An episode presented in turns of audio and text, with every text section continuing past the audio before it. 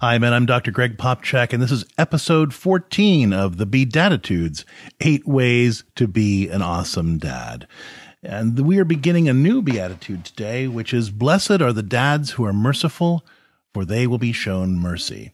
And as with each of our reflections on each of the Beatitudes, we are breaking this one up into three parts. The first is what this Beatitude says about our relationship to our Father uh, and how we relate to our Heavenly Father as a son of God. Secondly, we'll in the next Beatitude episode, we'll talk about how this Beatitude relates to our relationship with our wife, and then finally in our relationship with our kids. But as with all the Beatitudes, they have to order our relationship between us and our Heavenly Father first, so that we can give what we what we have. Right? You can't. As the saying goes, you can't give what you don't have. And so, if our relationship with our Heavenly Father is disordered, then we can't have a healthy relationship with our wife and especially with our kids. Um, so let's talk about what this beatitude of mercy, be blessed are the dads who are merciful, for they will be shown mercy, how that orders our relationship with our Heavenly Father. So first, let's talk about what mercy is.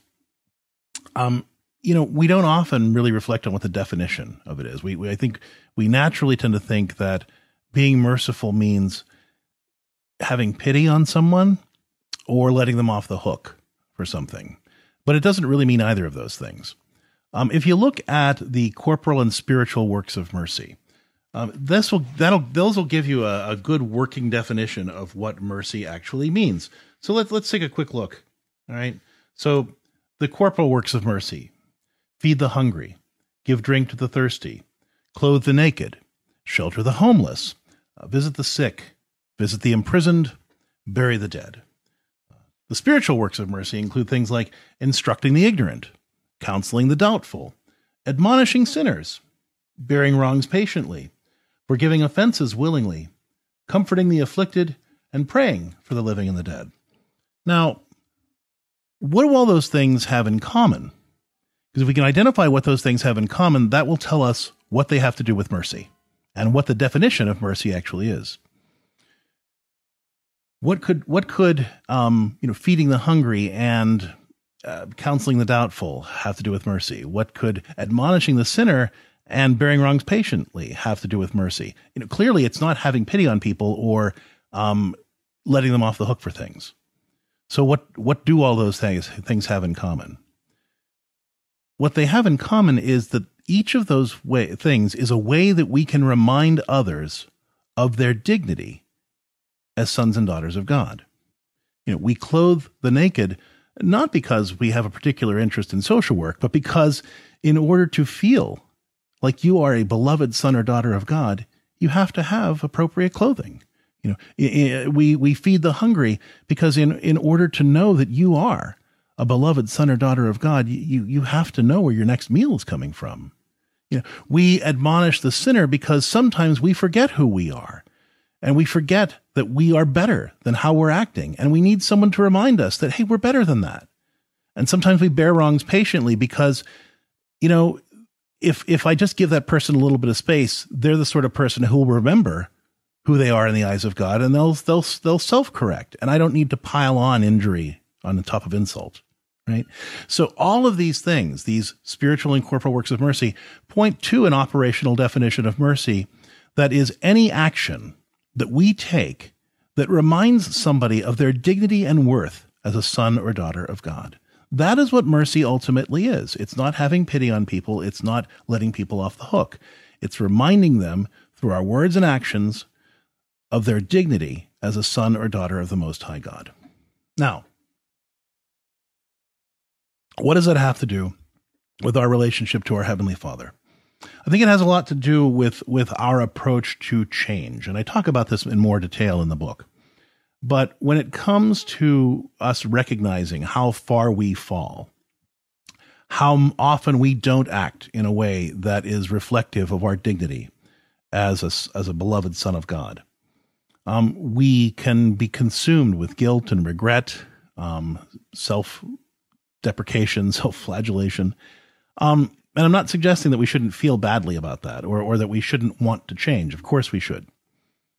But there's a way to approach that change. There's a way to respond to what God the Father is trying to do in our lives as His beloved sons. Um, that actually enables us to cooperate with grace and make those changes and stop getting in our own way. And this process, you know, translates then into how we approach our spouse, our wife, uh, about the changes that we'd like to see in our in our marriage or in her life, or our children and the changes we'd like to see in their life. You know, because we are often so hard on ourselves, we're often entirely too hard on our spouse or kids, or because we don't want to be hard on others, like maybe our own parents were hard on us. We don't step up and remind our wife or our kids what they're worth in God's eyes or how to behave in a manner that's reflective of their dignity as sons and daughters of God. Um, because we don't know how to do that ourselves. Right. And so the most important thing we can do in this beatitude of blessed are the merciful, merciful for the mercy shall be theirs, um, is a, learning to approach the way God the Father is asking us, his beloved sons, to change. So when we confront a limitation or a flaw or a sin um, or any other failing in our lives, any other time we, we don't act in a manner that's reflective of God's call to be those beloved sons. Um, the best way to respond to it is through something, I'm going to use the acronym COAL, C O A L. Now, this was developed by um, a psychiatrist, Dr. Dan Siegel at uh, UCLA. Um, and I'll come around to why this is spiritually important in a second. But but he studies how brain physiology uh, cooperates with the process of change. And what he discovered was that when we are under attack, either that's because someone else is criticizing or attacking us, or because we are criticizing or attacking ourselves, the brain produces chemicals that inhibit neuroplasticity. Now, neuroplasticity is the ability for the brain to rewire itself. It's how we learn things. In order for us to learn any new thing, new brain connections need to be made. Neurons actually grow, and when they grow together to touch on other neurons, that's how learning happens because this part of my brain is now connected in new ways to this part of my brain because of neuroplasticity.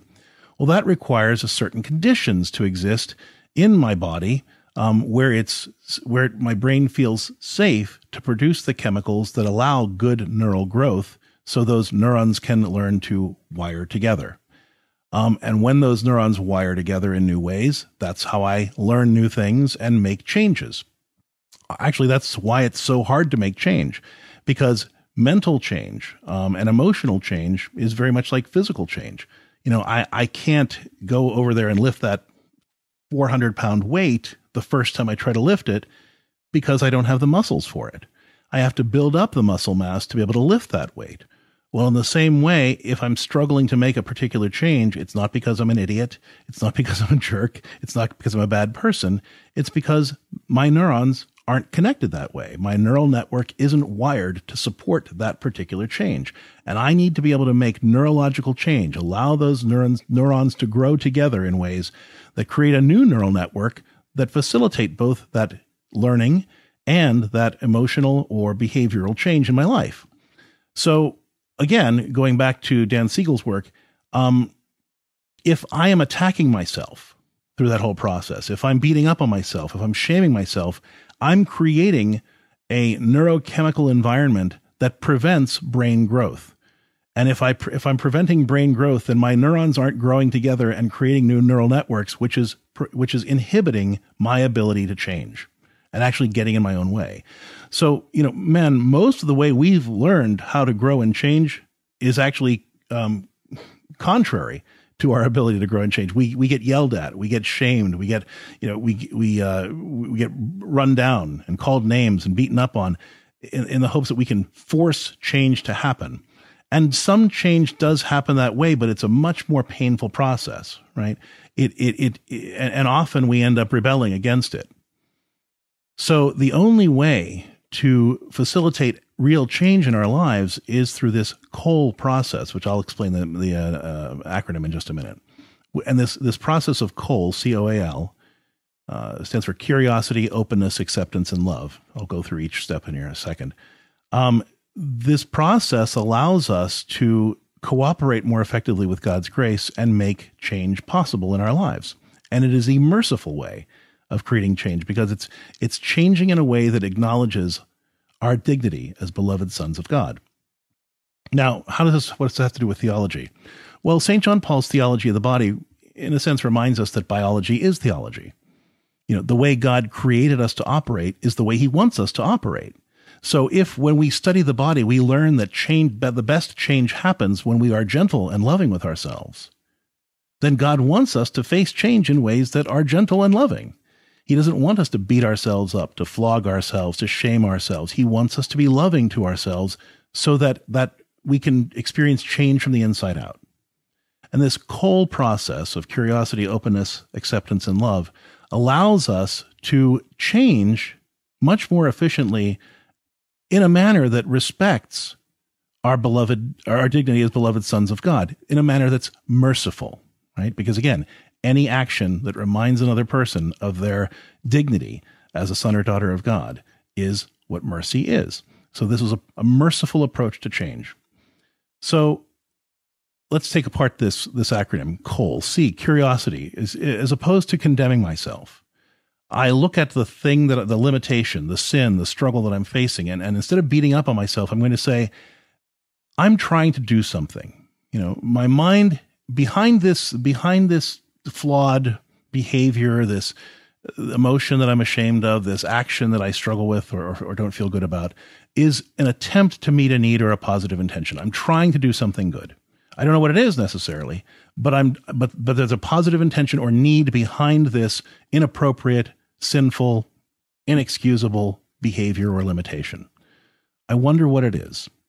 That's curiosity. I'm not going to shame myself for it. I'm not going to beat myself up for it. I'm going to ask, what am I trying to do? What is what is my attempt? Now that doesn't excuse the behavior. That doesn't let me off the hook for changing. It just says there's something good that I'm trying to accomplish and maybe there's a better way to do it. But if I just shame myself for it, there's no better way to do anything. I just have to stop being an idiot. I have to just stop being a jerk. Right? And, and that's not going to happen overnight. The only way I can become who God creates me to be is by allowing myself to, to realize that I'm trying to do something good and God wants to teach me how to do it better. Curiosity opens the door to that possibility. Openness is where I, I'm able to say to myself, you know, so I'm doing this thing for some positive intention, right? Or, or some need. Um, and I'm going to allow myself the permission that I need to to to acknowledge that there's this good intention. All right, so I yelled at my kids, and I feel really bad about yelling at my kids. Instead of beating up on myself for it, I'm going to say, I'm, I'm, there's something good I'm trying to do here. What is it that I was trying to do? Well, I, I'm I'm concerned for them. I want to correct them. I want to I want them to be good people. All right, so there's a there's a good intention there. Now, what we'll often do is say, nah, that can't be the reason. The real reason is that I'm a jerk. The real reason I have no control over my emotions. The real reason is that and there may be even a grain of truth in some of that, but it's not it's not helpful to go down that road. Openness, the second uh, word in this acronym COAL, helps me to to to give myself permission to acknowledge that there is uh, a positive intention or need behind even the most sinful and offensive behaviors. And again, that's not letting me off the hook. That's giving me a new way to approach those things by saying, look, if I'm trying to do something good, and I'm doing it in a way that's bad, maybe there's a better way to achieve that goal. So that leads to A, acceptance. And acceptance is not giving permission. It's not where I say, oh, well, I was trying to do something good, so therefore I'm letting myself off the hook. No. Acceptance says, yes, I was trying to do something. Um, and, and that is a good thing that I was trying to do. But there are better ways to do it. And I, I accept that I had a good intention and I accept that there are better ways to accomplish that intention. So curiosity allows me to ask, what was I trying to do? Openness makes me open to the possibility that, yeah, well, you know, I was, there was a positive intention or need. Acceptance allows me to accept that positive intention or need and accept that there's a better way to do it. Then love, the last word in the acronym, which is working for the good of another person or working for my own good. If I love myself, I'm working for my ultimate good. That has me identify what other ways could I meet this need or intention. So I realized, okay, so I yelled at my kids. Why did I do that? Well, because I want them to be good people. Well, and and and so the next step, openness. I, I accept that yes, there there's that positive intention there. Um, that I want them to be good people, and that that that I'm not going to beat up on myself for that. I'm going to be open to the fact that God is trying to do something good through this bad behavior. Um, I just need to do a better job with it. A, acceptance. What's my intention? Well, I want them to be better people. So I accept that that was a good intention, but I also accept that there are better ways to do it. And love, I'm going to look for ways, better ways to meet that need or intention. And so now I identify healthier ways to correct my kids and support them in being successful using, for example, discipleship discipline, which St. John Bosco uh, called the preventative system uh, that relied on reason, religion, and loving kindness. Now, it might take some work to figure out exactly how to do this, but in, you know, moving forward, instead of yelling, instead of just giving into my my reactions, I'm going to find ways that are rooted in reason, religion, and loving kindness to correct and support my kids in developing good character and virtue and behavioral change. I'm going to show them the mercy that I see the Heavenly Father showing me because taking this COAL approach of curiosity, openness, acceptance, and love, I see that it's possible to, to work with God's grace and make change in myself in merciful ways that then allow me to extend that mercy to my wife and to my children. So, this approach of COAL allows us to have a properly ordered relationship with our Heavenly Father's call to change. We're all called to be saints. We're all called to be perfect as our Heavenly Father is perfect. But we can't get there by flogging ourselves to perfection. We have to get there by letting God's love transform us from the inside out and by being curious about the positive intentions behind our sinful and uh, destructive and unhealthy behaviors, by being open to the possibility that God is doing something deeper in our lives, by accepting that there is that positive intention or need and that there's a better way to do it, and then by seeking that better way to do it by loving ourselves, then then we're able to remind ourselves that we are beloved sons of God, even in our brokenness. And we can extend that mercy then to our wife and to our children. We'll talk more about the relationship with our wife and our kids in future episodes of the Beatitudes. But if you've got questions about how to extend or experience God's mercy in your life more and to use this C O A L COAL approach, post those questions in the Home Builder Forum. It's open to all premium members of Catholic Home, and we'd love to have your questions there. Thanks so much for tuning in to this episode of The Beatitudes.